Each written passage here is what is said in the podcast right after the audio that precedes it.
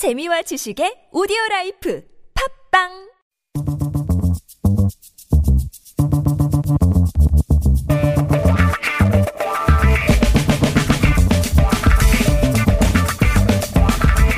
매일매일 똑같은 하루하루 지루한 일상에서 벗어나서 잠깐 영화 속으로 도망쳐 볼까요? 김송희의 영화 N 스타.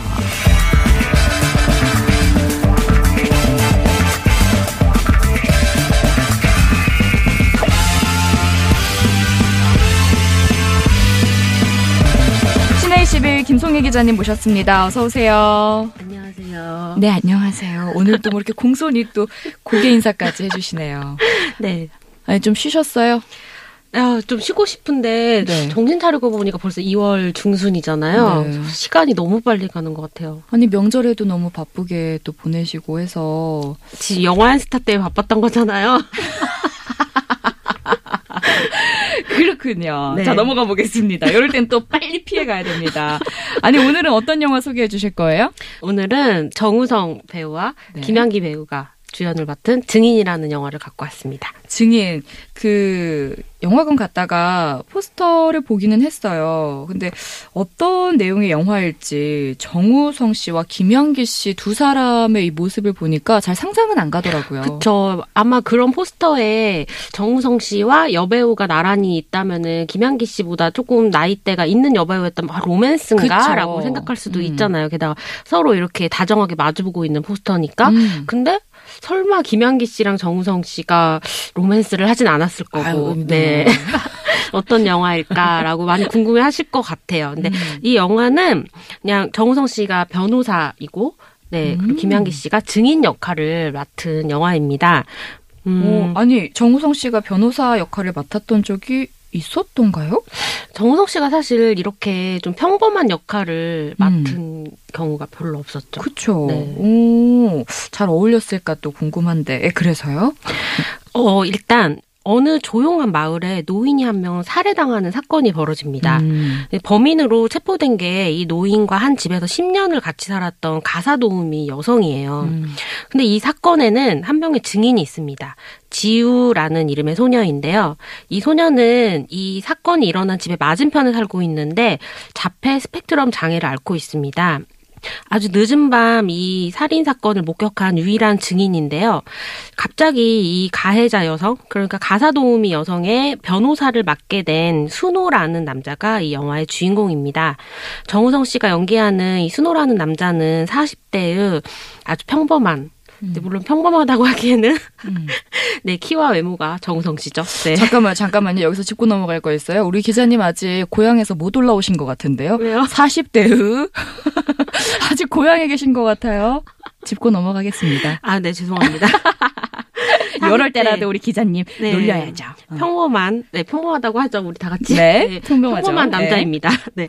근데 이 순호는 원래 민변에서 일하던 좀 정의로운 일을 하던 네 그런 음. 변호사였어요. 음. 근데 아버지가 빚을 져서 음. 보증을 지 이제 보증을 서서 빚을 지는 바람에 좀 그걸 갚기 위해서 민변을 그만두고 대형 로펌에서 일을 한 지 1년이 조금 넘었습니다. 어, 낡고 평범한 빌라에서 이제 결혼도 하지 않고 아버지와 단둘이 사는 남자가 이 영화의 주인공입니다. 네. 근데 갑자기 이 사건을 맡게 된 순호가 이제 증인인 지우를 만나러 가는 거예요. 그 지우가 김양기 씨인 거죠? 네, 이제 아까 얘기 드린 것처럼 자폐 스펙트럼 장애를 음, 앓고 음, 있는 네 그런 소녀인데 이제 지우와 친해져야 사실 증 이제 본인도 변호사로서 그 준비를 할 수가 있잖아요. 증인과 이제 어떻게 증 그 말을 끌어낼 건지. 네.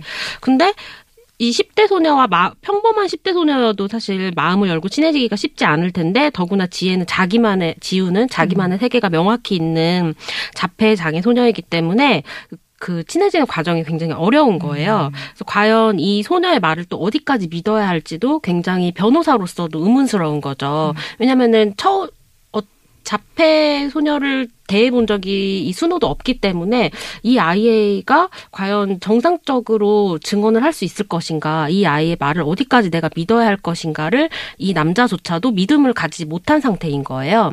이 소녀와 이 남자가 차츰 친해지는 과정을 가지고 그리고 이제 차츰 자폐라는 장애와 함께 지우라는 아이에 대해서도 남자가 첫 차츰 알게 되는 그런 과정을 그린 영화입니다. 그렇군요. 변호사 역할이 정우성, 자폐아 역할이 김향기.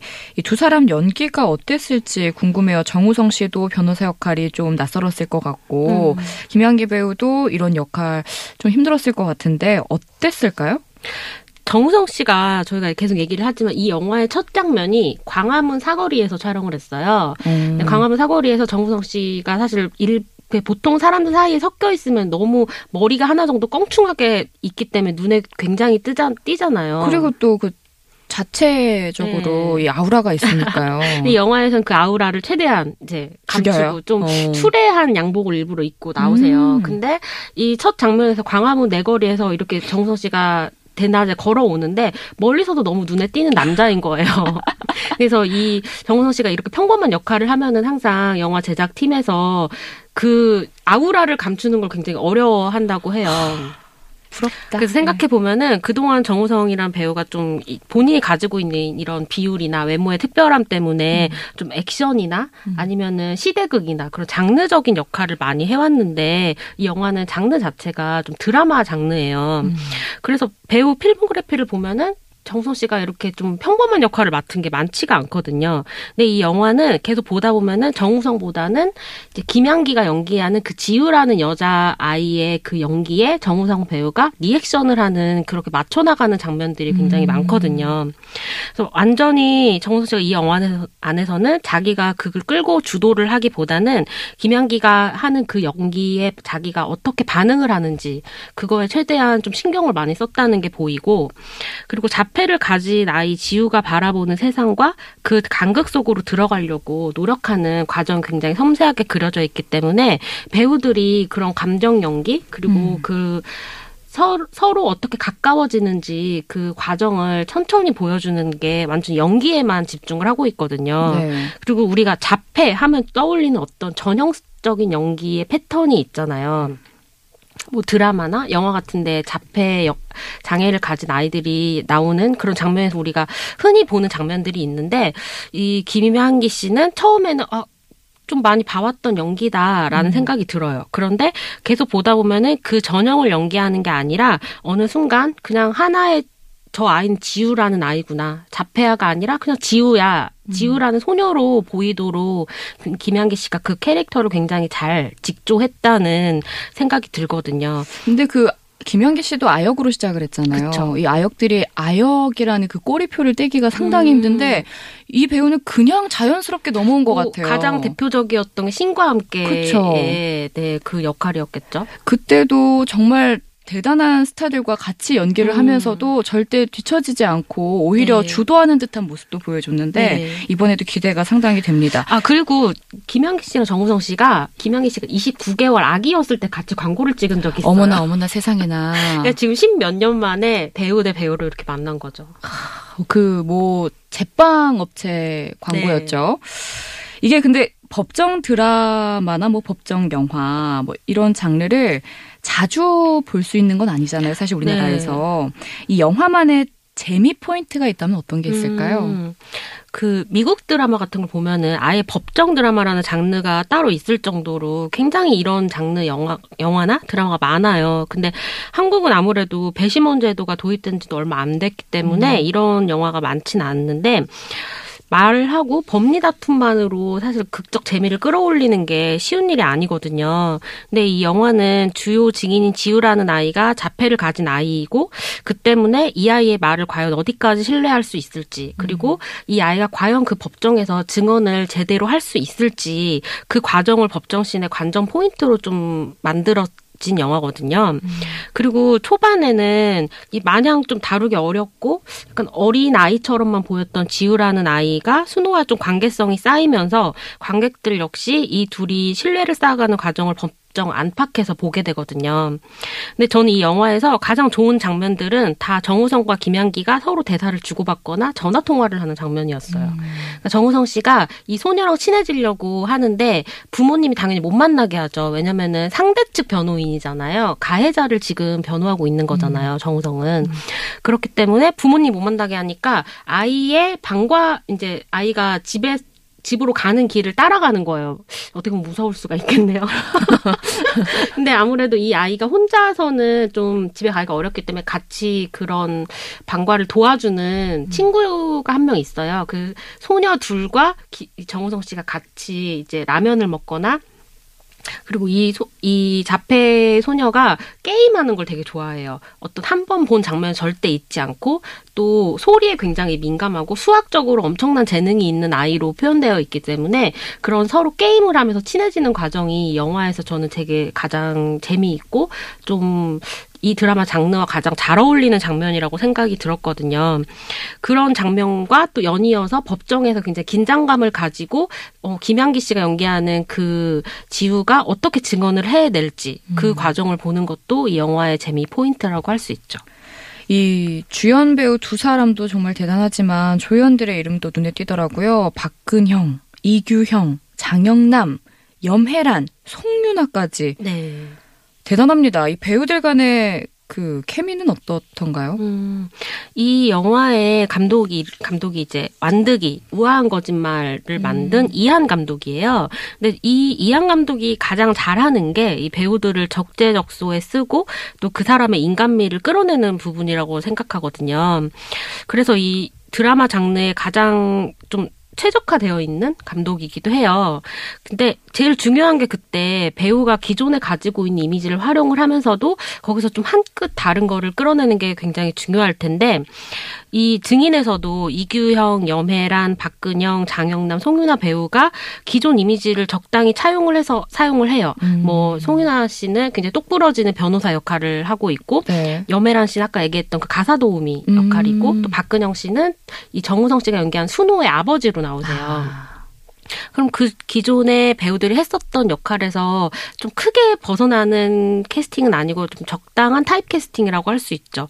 근데 그럼에도 그동안 이 배우들이 보여주지 못했던 얼굴이 가끔 영화에서 보이거든요. 근데 그거를 끌어내는 게 사실 감독의 역할인데 이 증인은 전반적으로 영화가 잔잔한 편이에요. 근데 가끔 이제 큰 파동을 일으키는 장면이 나오는 게 염혜란 씨가 연기하는 역할이 나올 때거든요. 근데 그때마다 아 우리가 인간이 굉장히 다양한 모습을 가지고 있고 이 영화에서 그런 걸 좀 최대한 보여주고 싶어 했구나라는 거를 좀 생각하게 되고 그리고 정우성 씨 아버지 역할로 나오는 박근영 선생님도 사실 그동안 정말 많은 영화와 드라마에서 아버지 역할을 많이 하셨잖아요. 근데 이 영화를 보면은 아 저런 아버지가 있었으면 좋겠다. 음. 혹은 아 저런 아버지가 있었기 때문에 순호라는 남자가 저렇게 잘할 수 있었겠구나. 이런 거를 좀 역할에 개연성을 심어주는 연기를 하시죠. 그렇군요. 자, 시내 21 김송희 기자와 함께 영화 증인에 대한 이야기 나누고 있습니다. 음악 한 곡 듣고 이야기 더 나눌 텐데요. 김양기 씨의 데뷔작, 예, 데뷔작에 나오는 그 노래를 한번 준비해 봤습니다. 별, 마음이.